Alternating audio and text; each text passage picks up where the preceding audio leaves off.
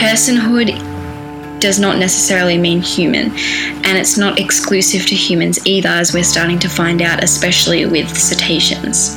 So basically, to sum that up, humans and personhood mean two different things. There are a lot of um, attributes that describe personhood. They're things like self awareness, cognitive ability, uh, memory, the ability to recognize others as individuals, the ability, the ability to learn from past experiences, uh, things like that. For a long time, we've had this idea that only humans have personhood. However, now we're starting to realize that other animals do too. Animals can also see into areas of the light spectrum that we cannot see into.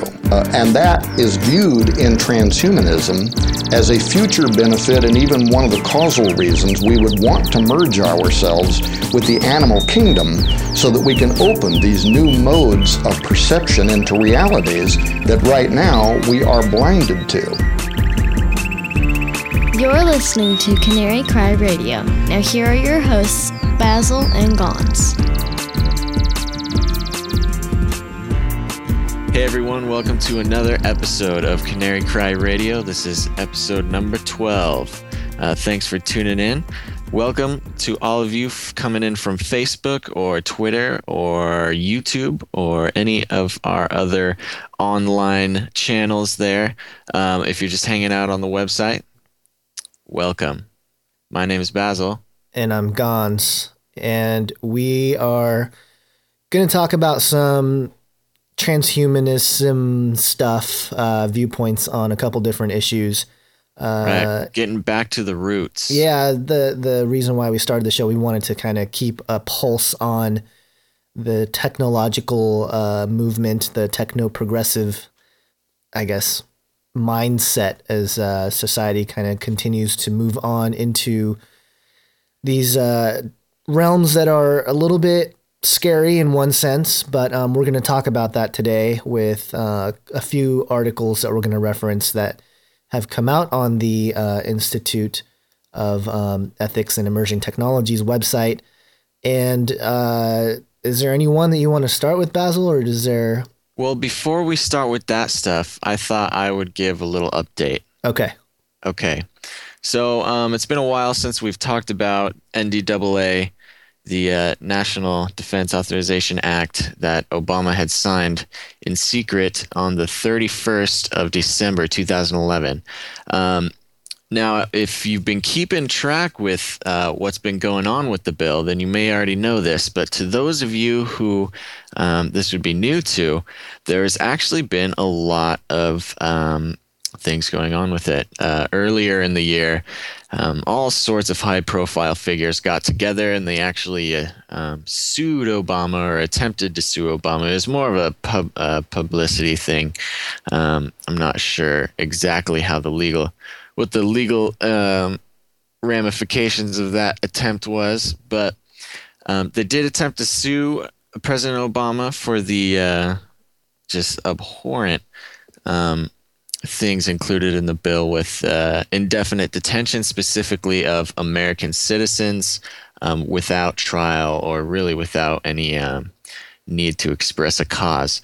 Now, uh, after that, then it, it actually got br- brought back. NDAA went back to the House. Um, with these sort of amendments that were going to nullify the indefinite detention of American citizens.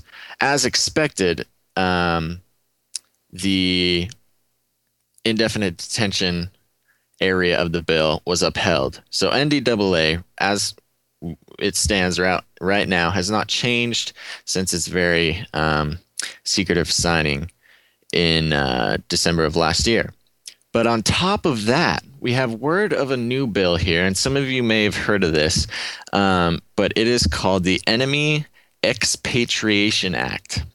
And what this is basically, in some very vague terms, it is uh, talking about if you, or okay, here we go. We're talking about the government now, well, not now, but if the bill passes, now ha- will then have the right to um, simply strip your American citizenship if you are found to be um, supporting uh, what's termed as hostility against the United States.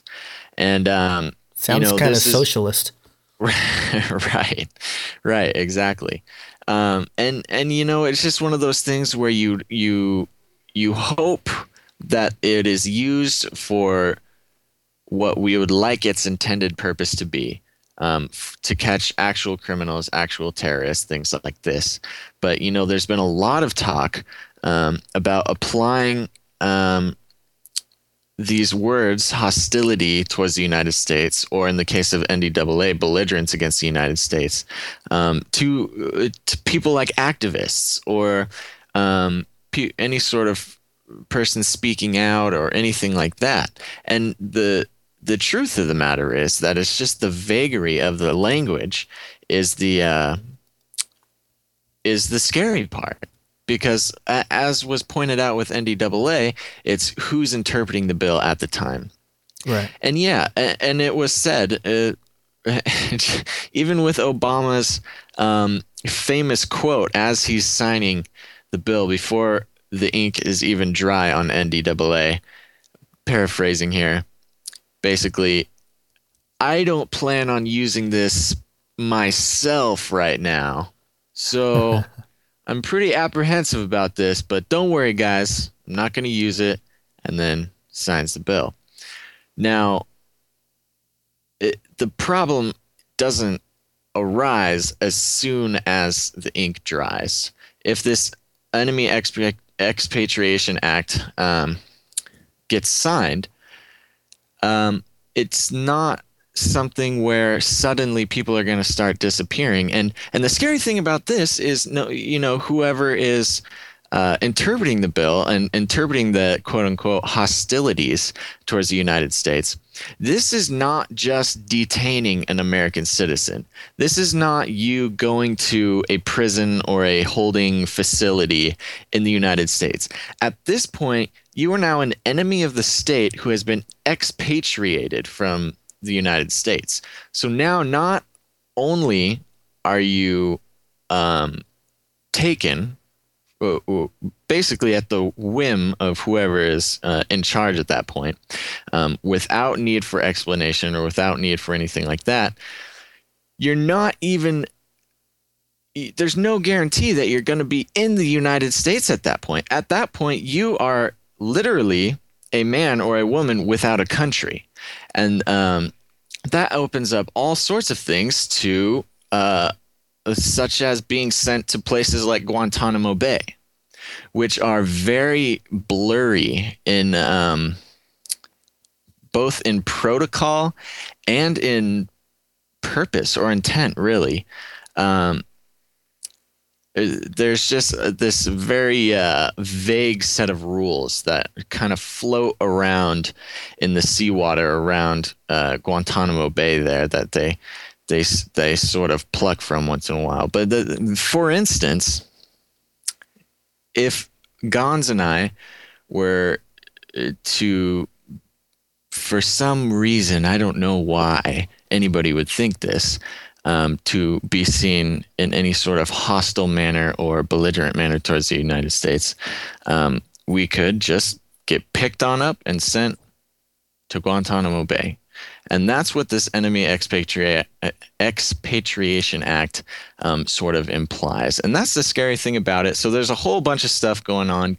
Um, make sure to take a look at it. I'm sure we'll post a, a link either to the PDF or to something there for you to take a look at. But, anyways, that's the update on those. Um, sort of things and i know alex jones is is going off on uh the enemy expatriation act right now so um, i'm sure you could visit him or his website. Well, is there is there a has there been people that have been stripped of their American citizenship before, and and under what conditions have people, you know, have that has that even happened before? right right. Yeah i mean it, it has happened. It has been a thing. Um, Right. F- you know for a while but it uh you know i don't have the list right in front of me but there is a list of things that um, would cause you to lose your citizenship most of them being um, defecting um, in in some sort of uh, uh, you know, in many different ways, really. And then um, lots of explicit um, actions will get you, you know, you stripped of your citizenship. And then also a lot of realigning, um, especially during war wartime and things like that, will you know get you uh, Right. uh, expatriated. Um, well, it's interesting. now- oh, go ahead. yeah. Uh, I was just gonna say that with with the amount of again, this is kind of tying in with the technology stuff, but the amount of technology that's coming out. Let's let's talk about drones, okay? Because drones are being deployed and they're you know they have satellites now, they have surveillance cameras, now they have drones. Right. You really can't go anywhere, and if you're if you're stripped of your citizenship and you run and you're a fugitive, it's getting harder to just hide somewhere. You know, they're going Right. to be able to figure out where you are. And at that point, there's no reason for them not to just end your life right there, you know? Right. Because if again, if if the crime, if they feel that the crime is a threat to the United States, which again, the bill seems to be sort of vague on what constitutes that hostility. hostility. Hostility towards the United States. So um, well, well, that's the big thing about it is at that point you're no longer even a citizen of the United States. You no longer have, have anything resembling the rights of a citizen of the United States. Right. So you're not Um, protected under the law. You're not protected under anything. That's why they can just kind of hunt you down and Truly. round you up or do whatever, put you in experiments or whatever they need to do. Truly, and I mean there are um, there are conditions under what are called the laws of war, which are the you know the universal agreed upon laws of war, Which Um, which are broken all the time. which are bro- well exactly that's my that's exactly the point. I just spent an afternoon actually reading through them, and half of them, more than half of them, I'm reading and oh, I just saw the in the news. We just broke just recently like five of those laws. Right. And I'm wondering how we continue to do this, but that's besides the point. The point is, even though th- you know sets of laws like that are universally and internationally set in place, um, even then, not only are you not an American citizen, but unless you get a chance to become a citizen of another country, you are you have no citizenship. And I'm not really sure on what happens at that point, but I'm sure it's not very good. Yeah. Well, we'll we'll continue keeping a pulse on it, and uh, if you guys have any thoughts on it, I know there's listeners that aren't, um, you know, from the United States, and I'm sure you guys are. Uh, you. It's funny because I feel like when I talk to people from other countries, they seem to have a better grasp of what's going on in our governments and in our politics than we do here. Well, Which- yeah, because they're they're lied to a lot less frequently. I mean, here mass media is is constantly lying to our uh, citizens. So I am just Well, there's, I mean, even in Canada, there's that big rally and, and that big uh, protest going on, but the American media hasn't touched it. Exactly Nothing on nobody it. Knows Unbelievable. anything about the uh, the situation in Canada right now. Yeah, and it, really it it is blowing my mind at this point. Things are happening in Canada right now that are just huge, not only for the Canadians but for the world. Really, there's this is um, for a Western. Now, the, uh, granted, the, the the things that happen in Greece and things like that. I mean, for a uh, American continental, you know, type thing. Right. Um, Yeah, it's, they're, they're our neighboring country. I mean, you'd Right, think there'd right. be a little bit more, uh, at least a mention of it in the Right, news, but no, nothing. Right. It's very serious, and um, there's nothing, nothing on the radio. Well, very little on the radio, and nothing on the TV. So, Yeah. uh, anyways, that's how much we're being kept in the dark over here in the good old USA. Oh, you're being hostile. You're done.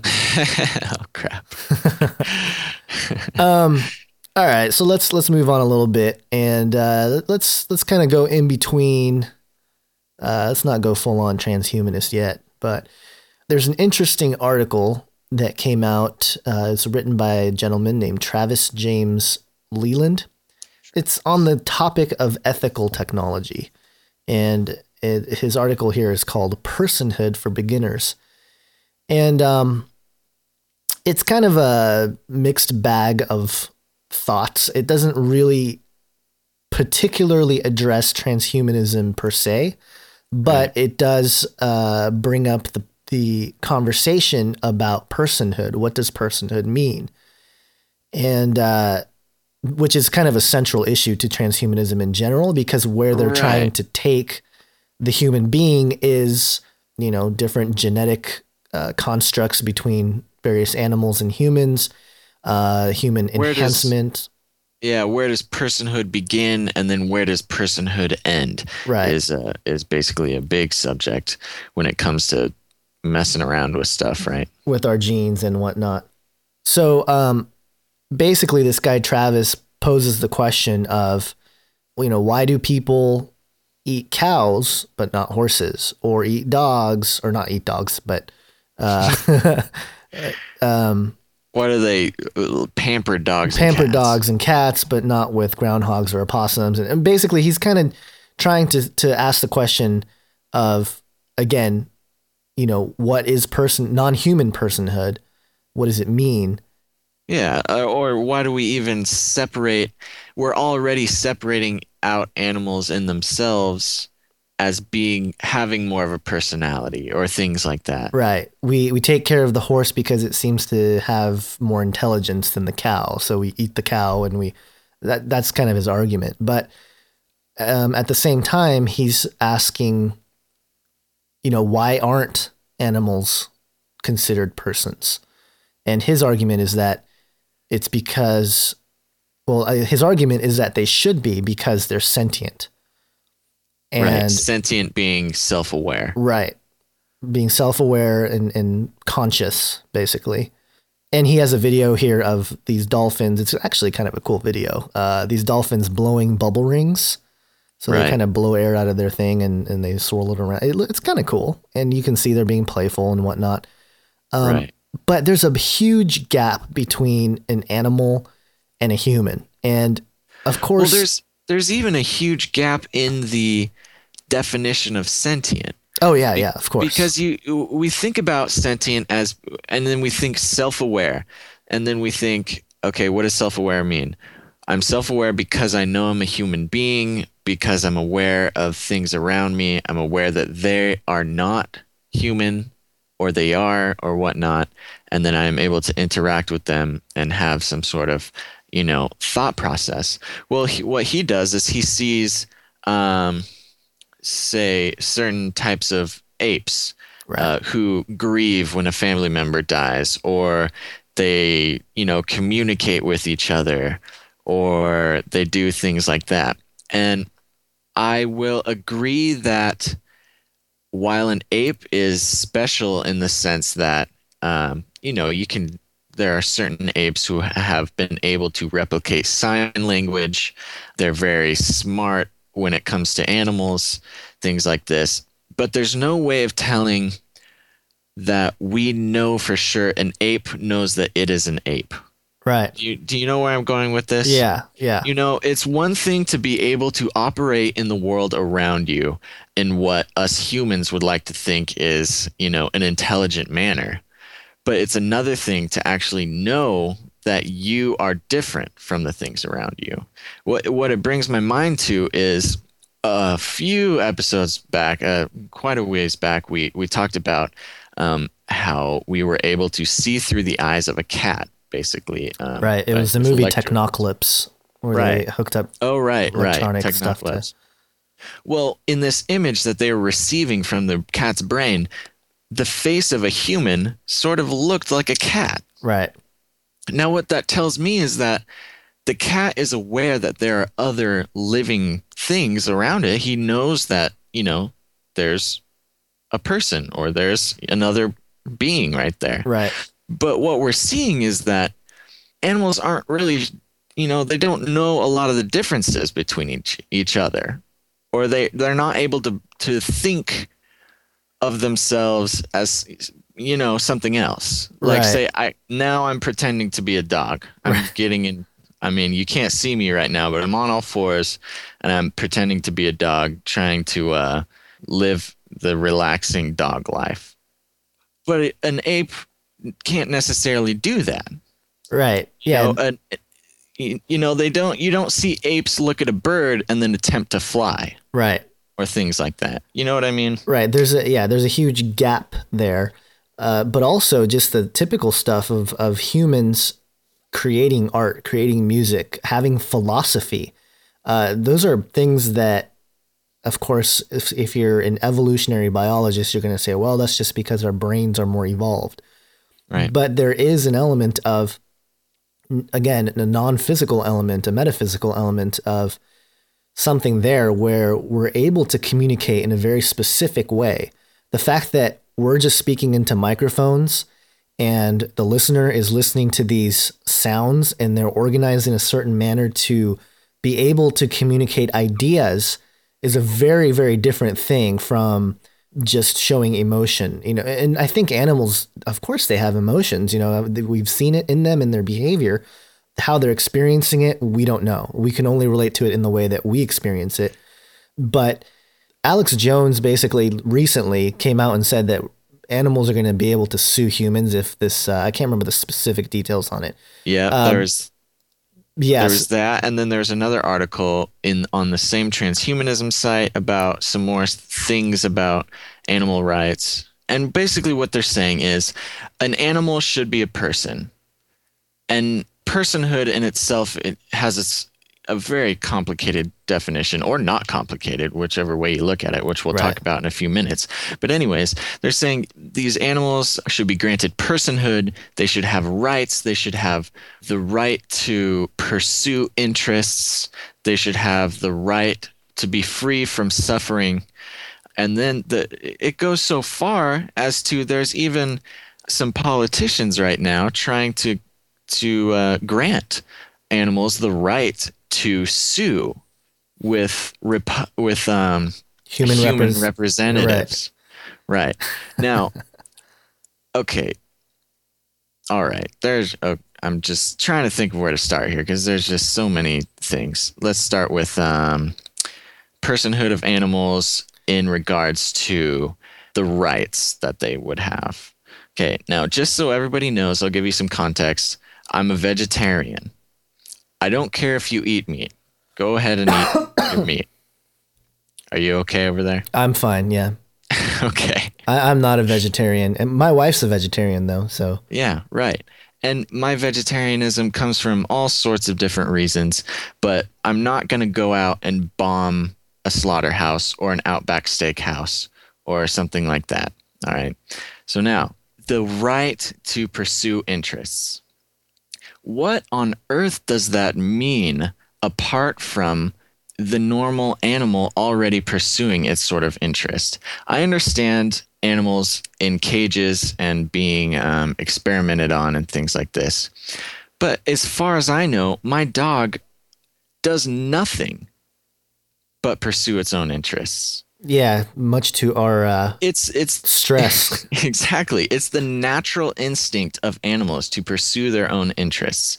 And that's part of the thing going back to sort of this sentientism. They're already pursuing their own interests. And in very rare cases, do they put the interests of others over themselves. My dog walks into the house with mud on his paws. Uh, He's just doing it. Number one, he probably doesn't know. But number two, he's not thinking about how I have to now clean it up. right You know, and a, a large portion of that is inte- is intellect and things like that. And I realize that, but it's just an example. Um, so that's that. Well, it's Um, interesting too, also because it, when you contrast that with the human interest, humans going after their own interests always cause some kind of problem either within humans or with the environment, or there's there's always a conflict with uh, conflict of interest, basically. Uh, whereas animals, they're kind of in tune with nature in a certain way that's much different than us. I mean, the birds fly south every year or whatever because they just do. They just know. So there's a there's something there too. I think where animals tend to, in their pursuing of their interests, do it together. There's a common interest involved. Whereas Right. with humans, yeah, I guess there's a sort of a common interest, but there's a difference in thought process. There's a difference in opinion. There's differences in beliefs. There's you know there's all these different things that each person has their way of trying to get to this point of whatever it is. I, I am not exactly sure. I think most people would say just the comfort and um, uh, justice, uh, just the basic things, lack of suffering, uh, avoiding pain, that kind of stuff, which I think the animals certainly have as well. But again, I think when you look at human interests, it, there's so much diversity and there's it causes a lot of issues. Well, yeah, right, and it's a lot more complex, and there's a lot more implications um, for a lot of different reasons, and and yeah, I mean, I guess I'm beating this um, horse to death, so to speak, but uh, but right, okay, so animals pursuing their own interests, okay, uh, they're just going to do that naturally. It's naturally what they do. Secondly, they um, he talks about animals having the right to uh, be free from suffering. I, I, think all of us, on some level, have a problem with uh, animal abuse. I think that's um, pretty natural. When the commercial comes on with Sarah McLachlan singing um, "The Arms of the Angel" and the crying dogs and cats in the cages and please adopt from the humane society. You know those commercials? Yes. Well those those invariably will bother us because we just don't like suffering in general. Well my wife doesn't like watching those those commercials because she feels so bad that she wants to like it really gets to her. She's like oh let's go get those you know three puppies. It's like uh, right. we already have two and they're you know they're already destructive uh, right. Their their personal interests do not jive with ours. Yeah, you don't need three more little puppies, um, you know, wreaking havoc with their personal interests all over your carpet. exactly. Um, but anyways, I guess I, I say that to say that that's sort of a non-issue for me. Um, I think that's something that we can for the most part agree with maybe not to the same degree as they might think but okay. But now let's get to the legal the the legal concept of the personhood of an animal. Right. Okay. Now personhood let's just define it as um, i mean there it really is hard to define. He, and he doesn't include a, a, a very good definition of what he considers pers- personhood. Right. But he talks about how animals should be able to sue us or things like that. Or th- it may have been in one of the other articles. I think that was the other article. We, sh- we should really get our articles straight. we read it back here. to back. It seems to kind of blend together. Yeah, um, spent too much time reading articles. Uh, he he basically says that personhood is a right for humans, not a privilege, and so again, same thing. The animals should have the same rights. And and it was the other article, the humanist view uh, of animal rights is the one that had a little bit more of the uh, the humanist bent on it. Well, it, keep in was, mind that article is written by a transhumanist, right? Right. About the humanist view of animals. All right. Let me just read this comment because this is exactly what I was thinking when I was reading this first article, Personhood for Beginners. And uh, I was thinking this while I was reading it, and I'm just going to read you this this uh, very first comment here um, by a username Dengi or something. Personhood is merely a legal concept. I do not think it exists outside of law. Laws govern the relationship between humans primarily. When laws apply to non humans, they do so through humans. One cannot call an animal to court for breaking the law. Non humans cannot be persons because they cannot be held accountable for their actions under the law. Secondly, the characteristics that might be presumed to confer personhood on an animal are those characteristics that make human persons that are accountable to the law. Differences about the rights of, well, okay, then he gets into fetus, yeah, fetuses into the, and things like that. Yeah. So basically, what he's saying is, pers- the word personhood itself is a is sort of a man-made idea. It implies that uh, you are a being that is applicable to the law. Because why would we even bother you know applying the law to an animal? Right. Right?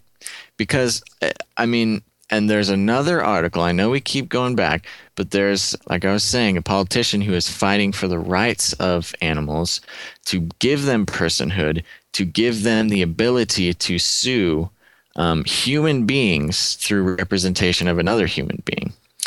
And that in itself is just the most ridiculous thing, um, just inherently. But also, from a legal standpoint, applying the personhood the status of personhood to an animal doesn't work because they cannot be accountable for their own actions. Right. You can't sue an animal for anything. Right? Exactly. Uh, my dog can go poop on the neighbor's lawn. And the worst thing is going to happen is um, I'll get, you know, some nasty glances and, uh, you know, maybe have to guiltily go pick it up. Right. And even in court, if, oh, go ahead. If Exactly. And if I go poop on my neighbor's lawn, it is a whole nother issue entirely, especially if he lives, you know, within 600 feet of a school or something like that. You know, the, the ramifications, once you start giving personhood to an animal, the, it just doesn't stop the complications. Yeah, it's going to, it's going to have all sorts of issues with just a myriad of, of problems. But, you know, even now, I think naturally the human, and this goes back to a biblical principle, obviously in, in Genesis that talks about uh, we'll have dominion over the animals of the earth, right. and and really it, it, makes sense in the legalistic uh, frame of mind because if a dog bites someone, you get sued. Not the dog, you get sued. You're responsible for that dog. Um, right. You know, if if a zoo animal gets out and starts terrorizing the city, the zoo is held accountable. You know, so it's always going to go back to uh, a human person that is held accountable for the actions of at least these animals. Um, right. And and you know if if someone goes out into the jungle and gets mauled by an, a lion or something, then the the uh, responsibility is on the person that got mauled by the the lion yeah. for not taking exactly uh, you know taking the precautions to not get mauled by a lion. So it really is a, a really bad argument to to say that animals deserve uh, the same kind of rights that that humans do, uh, because there's just not, you know. And again, we're not saying that like cruelty to animals is okay, but at the same time, we're saying there's a balance here. You don't have to give them the same rights as humans, you know, because I don't know. It just gets into all sorts of messy things that I don't think Travis right. here has really thought through entirely. Right. Well, let's think about it from a biblical perspective. Um, I mean, we are off, obviously given stewardship over the animals. Right. So even starting from that point, we have the inequality. Uh, like a that, hierarchy, sort of like a, right. a, chain of, I don't know, the, the circle of life. I don't know. yeah, something. I mean, there's just an inherent inequality be- between man and beast. And I mean, it's very apparent I f- don't feel like I need to give any more evidence to that. I don't think you necessarily need the Bible to to confirm that, but it just does. Well, apparently some people do. Oh, okay. some people who want to be able to, you know, have their dog sue their neighbor for one reason or another. So what I'm getting at here is to put animals and humans at a level where now you know, okay, now this is going to get a little bit abstract, so try to stay with me. Now, if the animal is now able to sort of accuse or come after a human under the law uh, and sue him or do whatever or have some sort of legal standing as a sentient being, it's almost as if we are reversing or at least twisting a very fabric of the creation uh, from the very beginning. Right, the you order. I mean? Yeah, the, right. The order. We are messing with an order of things. Now, I know there's going to be all sorts of arguments against this, and I'm sure we'll get lots of, you know, lots of different viewpoints on this. Um, but in my opinion, just looking at it from a logical, um, rational viewpoint, to be raising up animals um, above their status as animals is going against a very set set a very set collection of natural laws created by God from the very beginning. Which is and, interesting because, you know, the naturalists are the ones that seem to be against or, or at least trying to hold up this pillar of animal rights and this uh, extreme right right place. Well, and here's here's the thing. If we start to change the hierarchy of animals and man, it leads to a sort of a, a slippery slope. Now, I'm not saying I'm not going to make a parallel, but I will refer to uh, India and the worship of cows or the, the the lifting up in the hierarchy of cows where now you know killing a cow is punishable by death now i know it's their religious belief that the, the cows um, are their ancestors uh, or the reincarnations of their ancestors. But now if we look at it in a biblical sense these cows are being made into idols you know? There's a sort of reverence for the cows. Right. there are things like this and it happens at a lot of different places all over the world but that's just one example. And it sort of goes along with the transhumanist problem of where does personhood start and where does personhood end? Well where does personhood start for animals? Now if we give them personhood now just how much i mean is there someplace higher that they're going to go like they are in india? I mean i think that cows in india have definitely reached the pinnacle of, Of cowdom. of cowdom right exactly they've reached the top of the cow ladder as uh if you get my uh, analogy well, like the movie Planet of the Apes, for example. And I think I didn't see the recent movie where they came out with, I guess, the origin of what happened to the Earth. But pretty good movie really, I mean, that's that that kind of question is definitely in the minds of the transhumanist in a positive sense Mhm. of genetically altering the ape or the cow, for example. well Uh, exactly yeah you're right and, and to lift him up higher, literally, physically, into higher beings. And that's again, that's messing with the order of uh, the way we were created uh, under God's providence.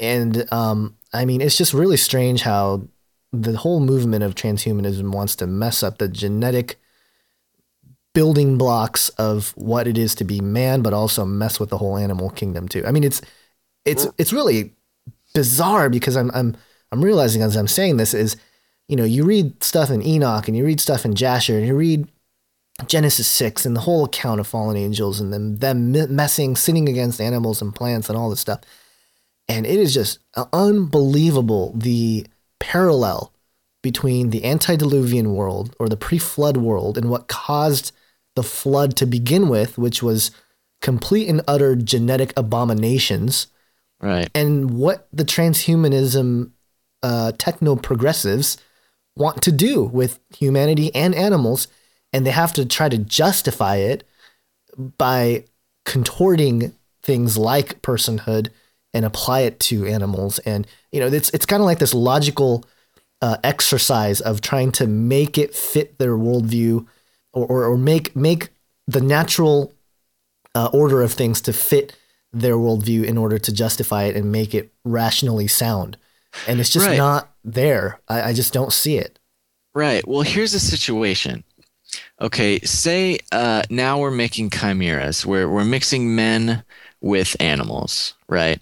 Now, I don't really know how this is how this would work out, but at this point, we have a half man, half beast type thing, or a man who's been improved genetically, um, who uh, now has some sort of characteristic of some animal where it would be beneficial to have the characteristics. But now, not only do we see, and I could see how this would be a concern for those who are for this uh, project, because now, say we have a half man and a half beast. Now, just in the wonderful world of mathematics, that would make a half man or maybe a half person. You know, now how do you find the personhood of that creature? Especially if the consciousness of that creature, let's just say it didn't come out um, as human as they wanted it to be. Right. You see what I'm saying? And it just gets to be a very tricky situation. And it, it makes sense to me that the transhumanists are making such a big deal about the personhood of animals, especially when one of their goals is to Enhance the, the make humanity. yeah, is sort of make people better with animals. well, quote unquote better, not. I oh mean, yeah, right, correct. That's in their worldview that they so vehemently um, defend. Yeah. Well, let's let's kind of move on because it, it really does tie into everything we're talking about here, and Right. and it's it's another article that was on the uh, Institute of uh, for Ethics and Emerging Technologies. I really like this site. I recommend you guys just you know click through it. There's always interesting articles on it. It's it's pretty much the transhumanist hub. Uh, I don't think there's a whole lot of people that necessarily read this. I don't know. Maybe there is. Some articles have a lot of comments. Others are uh, you know, others aren't very big hits or anything, but these aren't r- articles written specifically there. I think it's a collection, a hub of, of articles written in other places. Right. Uh, in any case, Peter Wicks, uh, the author of this this article, he wrote called "Technology and Fear: Obstacles to Progress."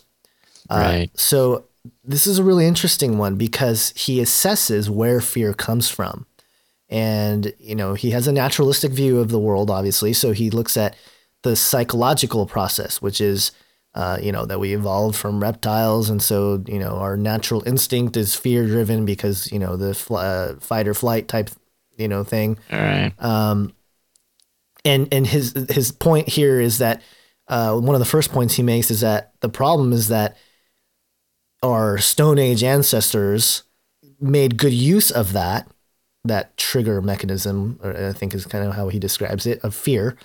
But as we come to this point of our evolutionary progress, those things don't necessarily jive anymore. Like we have these psychological and um, I would say philosophical milestones that we've surpassed. So now we have to kind of look at this in a different way. Right. Um, and then he talks about uh, fear that's driven from external stimuli. Uh, you know, obviously, like if there's a knife pointed at you or a gun pointed at you or something like that, you're you're going to have fear.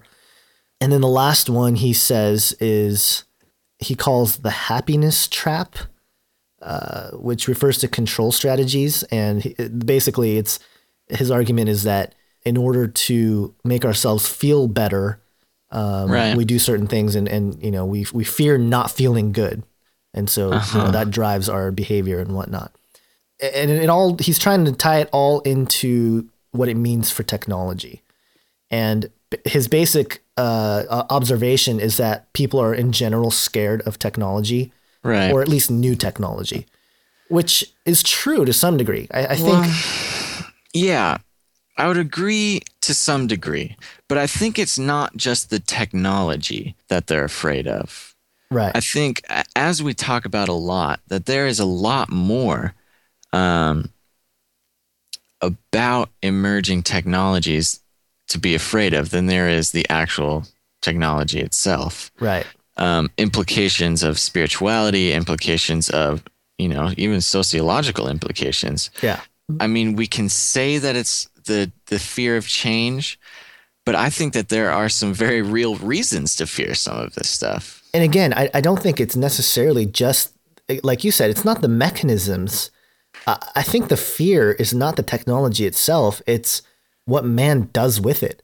Right. And, and that in that sense, I don't think the fear ever changes from someone yielding a sword to a gun to a nuclear bomb. Obviously, the the, the damage that could be made is you know it's it's different, but technologies in general were there to not necessarily change us from the inside. It was supposed to help us as we are already.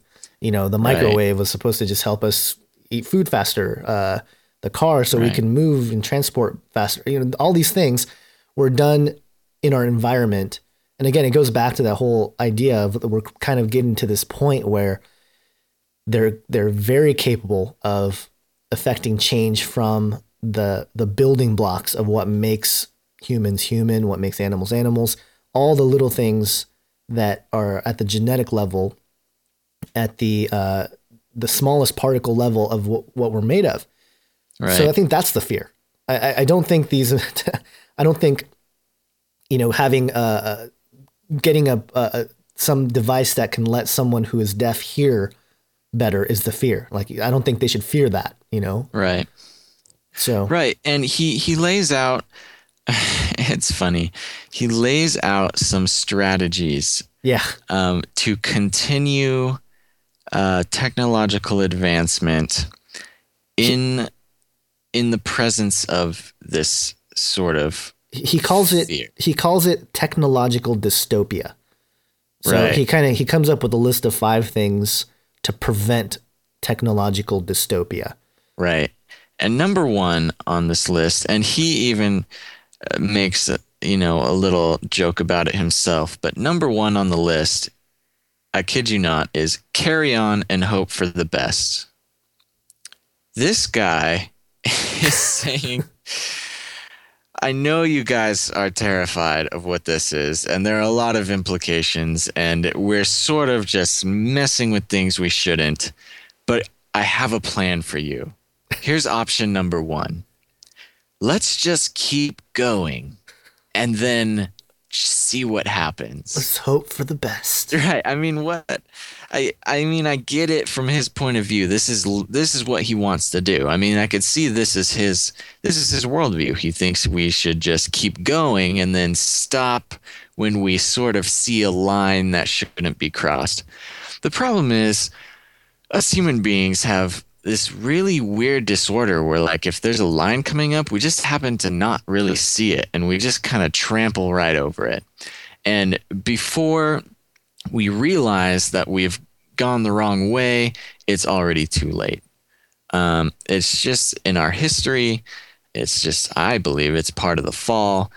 So and that's why me and gon spend so much time talking about this stuff. So we know where the line is for ourselves and we can sort of look ahead and and uh, prepare ourselves for the future of these things not saying that these other guys are not doing that but um, if you hear me and Gon say well let's just keep going and uh, hope for the best um, I would recommend you sign up for this transhumanist newsletter and then start listening to them too. But anyways, It's, so, it's it's again the nuke example is a perfect example because our whole political landscape is run on the fear of nukes, right? like the, everything is about who has the nukes, who's going to bomb who, all this stuff. And when they were developing the technology, I'll bet it was done under secret conditions or whatever. It wasn't like public knowledge that they were building this. right. In any case, it was like carry on and hope for the best because, you know, hope that Right. that we can have yield the power, whatever their hope was. I'm not even sure. But well, I mean, and and these guys even had their own cognitive dissonance about the whole thing. I mean, Einstein has has written many times before the the bomb was actually developed, he basically saying, "I don't think we should be doing this, but let's just go and hope for the best." you know what I mean? Anyway, uh, uh, number two on the list. I just want to go through this list really quickly, Yeah. if that's all right with you. No, number down. two on the list was try to slow technological development as far as possible.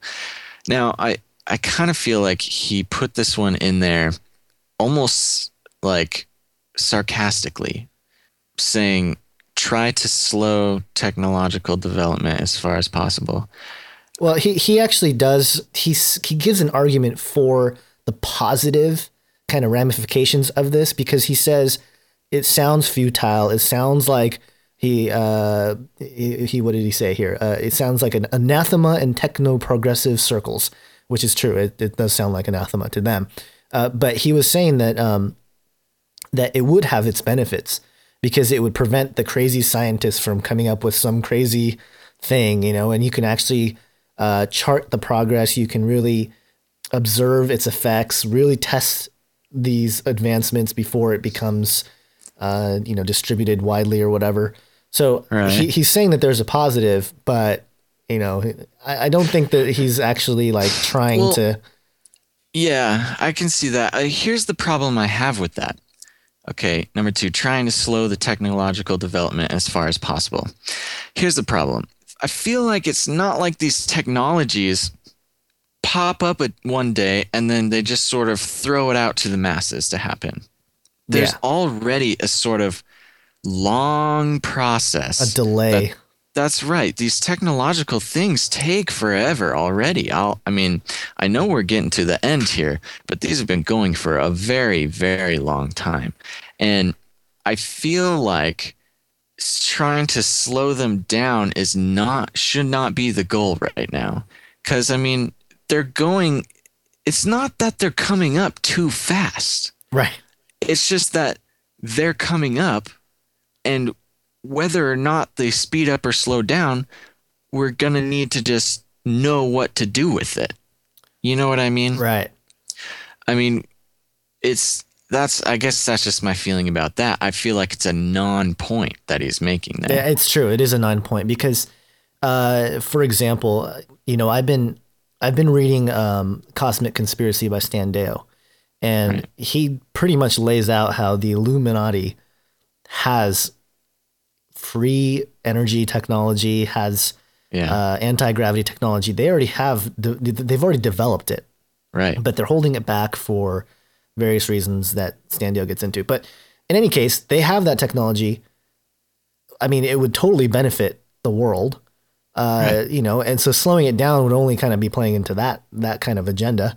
Um, but also, um, if you think about the, gosh, what was it? I, I, I think you sent me a link a while ago, Basil, of of some woman talking about uh, genetically modified foods and how the Right. United States was the only country that accepted this uh, some, something in the milk, I think, in every other country. right right no it's it's the this is just horrific antibacterial. uh, Right. It was some some kind of hormone or something. right, Antibiotic, used- yeah. Antibiotic. Yeah. nobody else in the world allows this to happen and it goes for a lot of things Yeah, in it- america by the way okay i'll let you continue Well, no, yeah. I don't want to get too far off track, but I mean, I pulled out my milk and I looked at it, and it and it said like, you know, none of the chemicals in here have been proven to be harmful, and I was like, ooh, that's not good. yeah But um, anyway, uh, so going back to kind of the slowing down of technologies, it's it wouldn't serve any purpose to actually do that, in the sense that, you know, again, like we've already mentioned, we've already kind of gone over it, but I I think he he tries to make it a logical argument in his thing just to counterbalance trying to present a rational logical viewpoint and staying even and Right. of course you know number one and Right. which was carry on and hope for I the mean- best and trying to contrast it with oh slow down technology just to try to sound like he's fair uh, I know, really and not and as we keep going, I mean, we're just gonna see. We I don't know if this guy had just run out of good ideas, or if this is just like really the sad like point in these decisions that we really are. But here's number three: clearly distinguish between good technologies and bad technologies, and prioritize the former. This okay guy is just full of just great plans. Well, I mean, first off, it's like, okay, who determines what's good, what's bad? I mean, you know, what's good for the Illuminati is not necessarily good for us. What's bad for them is, you know. So it gets into the whole ethical and moral argument of, you know, what are you suggesting that there are actual objective moral values that are absolute and binding? And, you know, the humanist and usually the atheistic kind of mindset will say, no, you know, morality is relative. And so, it, you know, eh, it just causes all sorts of problems. And we should be doing this already. this is not a solution that we should be considering. This is something that sh- scientists should be actively doing as they develop technologies. That's what drives me crazy about this list. That's true. so Yeah. no, go for Uh, it. I was going to just jump to number four because it ties Yeah, in. yeah. Uh, and number four is prioritize and promote exploration of the ethical implications of emerging technology. Oh, what a great idea! Great idea. Why, should- shouldn't you guys be doing that already? Like before you release the technology? Oh man. Okay, that doesn't even need to be expounded on. Okay, and then he goes to number, Number five, five. which is this. This is just brilliant. I don't know. This guy needs to win a Nobel Prize or something. Number five, try to think of something else. Right. I mean, it's really hard for me to to take this guy seriously. and maybe that's on purpose. I don't know. Maybe he's trying to be satirical or something. I don't know, man. But I don't sense satire in this in this piece. There's not a lot of sat. I mean, the satire would just be in those for five steps there that he. I mean, that's the thing. He's trying to make people feel better about the technology coming up, and he's really just, it's not working on me, man. I don't feel any better after reading this article. He's he's talking about how we shouldn't be afraid of technologies. Well, if I mean, I'm afraid of this guy's logic most more than anything, really, and this guy's suggestions. Um, anyways, yeah, Uh, let me read uh, just a piece of his article, his his final paragraph, because I think it sums up well where he's trying to go with this whole thing. Because he's he's trying to appeal to the transhumanist kind of uh, crowd, Right. Uh, you know, kind of a rally cry type thing. yeah, But- that's exactly what it is. Yeah, so he says finally, whatever strategies we adopt for preventing technological dystopia, there will always be shinier and better ones that we haven't thought of. Yeah, So in addition to purs- yeah, so in addition Great. to pursuing them and watchfully waiting to see what happens, we should also be actively trying to think of new ones. An important point here is that the analytical mindset that we employ in order to assess risks and get at the truth is of limited help. We need to be creative, and this means getting carried away by our enthusiasm and overexcited. Wow. So basically, he's saying, you know, we need to think of ways to uh, lie to people, basically, to, to prevent technological dystopia. He's because basically saying our in- intellect is not going to convince these people to not be afraid. It's our enthusiasm that will convince the public that what we're doing is a good idea. yeah, I mean, it it scares me a little bit this suggestion that he has at the end here because it's sort of okay. I've been rereading 1984 for obvious uh, reasons going on, um, and there's this concept called doublethink, right, which is basically um, basically lying to yourself yeah, and knowing you're lying to yourself, but then lying to yourself about lying to yourself. right, And that's exactly what comes to mind here. He's saying, Yeah. Look, look, look. I know we all sound crazy here, but we're really not.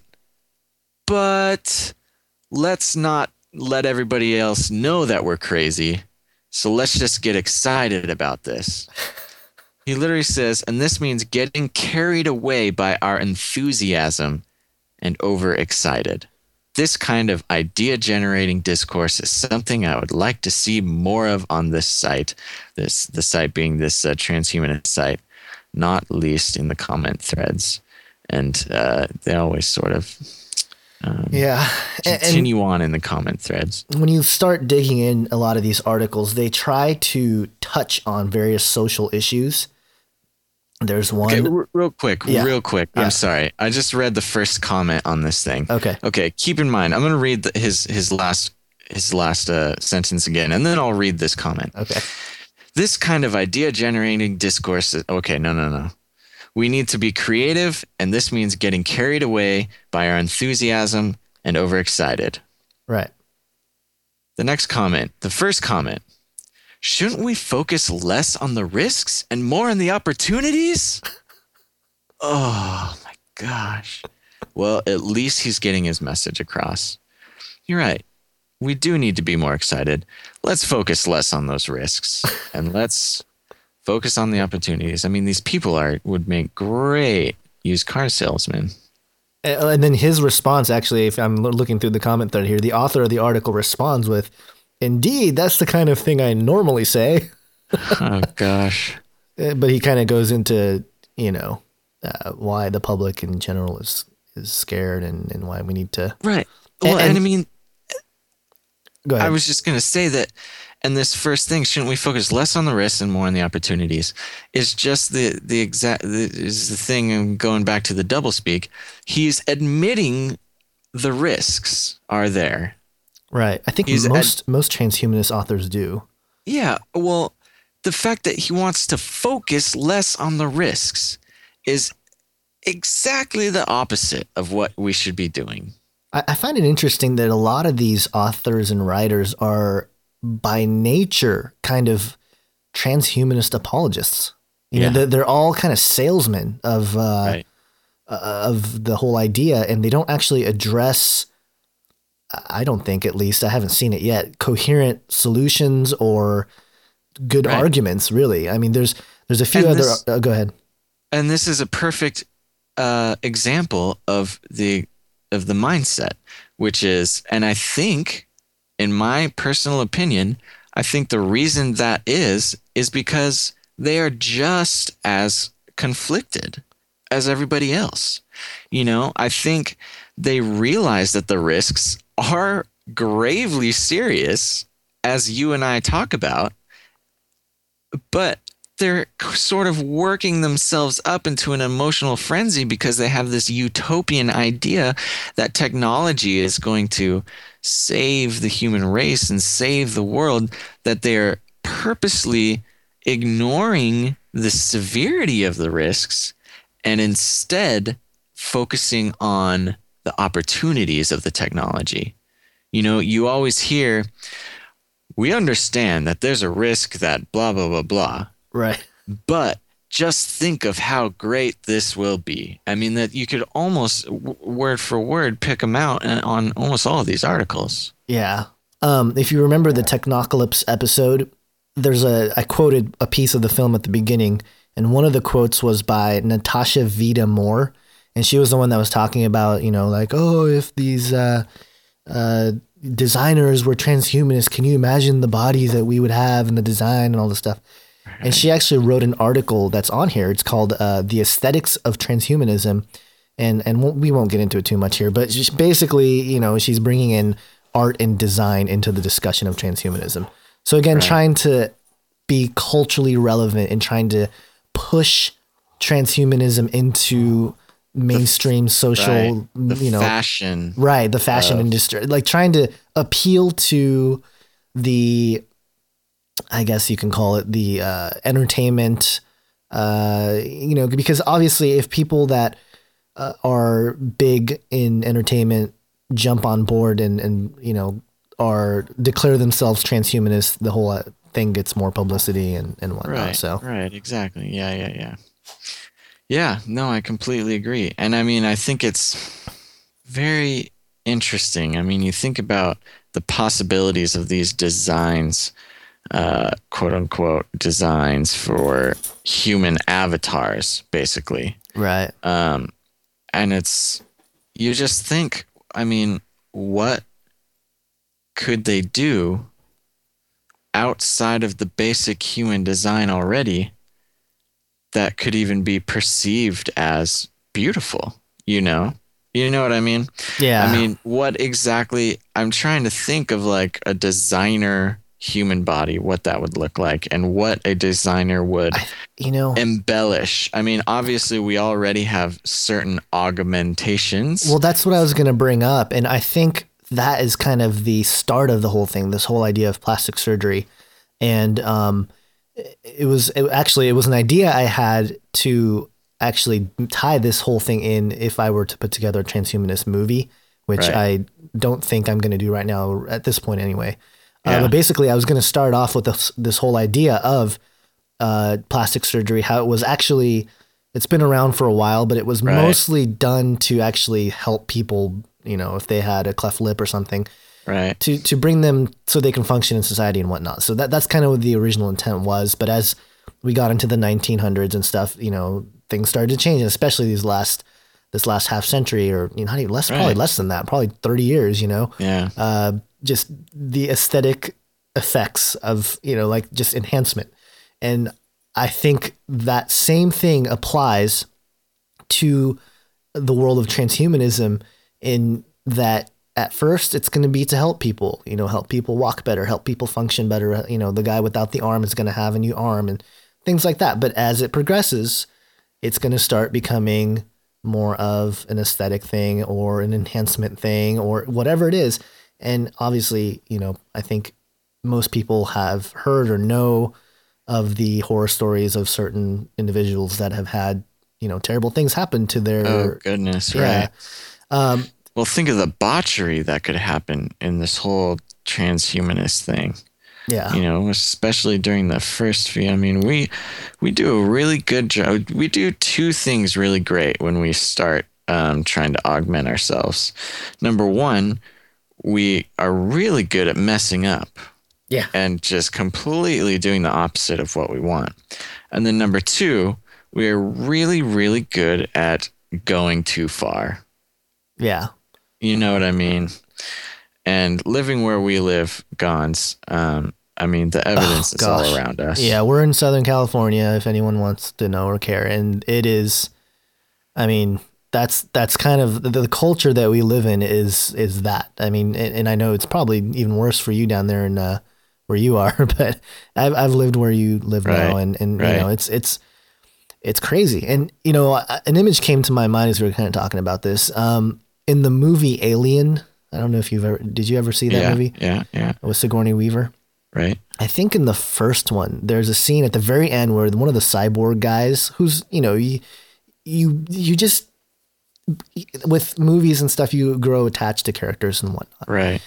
And at the end of the movie, this this robot guy gets cut in half or something, and he's laying on the ground, and like his uh-huh. insides are all showing. It's all like you know, it's not like human stuff. It's like kind of robot-y, gooey, whatever. Right.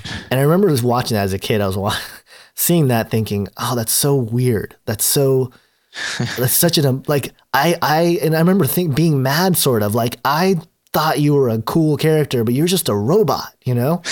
and I was like so bitter, and, and I I don't know. Maybe it was just kind of a, a seed in, in the kind of thought process we have now. But Well, yeah, I was actually, as you were telling me this, it reminds me one of the only movies that I owned as a kid. You know, we didn't really own a lot of movies, but one of the movies that we owned was Star Trek. Um, oh yeah, and the one with the Borgs. Yeah, and and then and uh Captain Picard gets turned into one of these Borgs, and it's just this sort of, you know, mindless cyborg. is that the one where it goes resistance is futile? I think so. You know, it's been so long since I've seen it. All the, the science fiction fans are like yelling at us right now. I know. I'm you guys sorry, are you torturing guys. it. You hate us so much. I'm sorry, but if you know if somebody's a big uh, sci-fi fan, set us straight on these things. But anyways, when Picard's a Borg, I mean, I just hated him. I hated the whole movie because of that. I mean, I would watch it over and over and over, but I did not like the Borg at all, especially when they uh, got a hold of him. Yeah, I remember seeing that too. I, I, yeah, I don't know. We we've been. I think the the the big sci-fi movie when I was a kid. Uh, that was you know fringy and all that stuff was uh, Terminator. I think I was like 10, 9 or ten years old when I saw Fringy. Ter- fringy at the time, man. Yeah, Terminator right, was right, crazy yeah, at the time. That's you know, true. yeah. All right. Well, I think we've, I think we've uh, lost track here. well, I think show. when we start talking about movies as that we saw as a kid, it's time to go. we've lost control. All right, guys. Well, thanks for listening to Canary Cry Radio once again. Uh, go to Facebook, go to Twitter, YouTube. Check us out. Um, we're certainly all over the place. And please tell your friends to check out the show. Um, uh, let's see. What else do we have here? Oh, we've started writing um, some articles. Yeah. Uh, Gon started uh, a series of articles called The Christian Conspiracy Theorist. Um, and I, Basil, am writing a series on time travel and um, how, uh, you know, we should look at it as Christians and as humans and people who appreciate science. Um, so go check those out. Give them a read. Let us know what you think. Um, it's a series, so there'll be more coming out. And this is actually sort of time travel now because you're listening to us now, but we're not talking to you at this very moment, except for Right. anyway. This is crazy. Uh, Leave comments. We love your comments. We love the conversations. And um, yeah, All right. Till next time. later.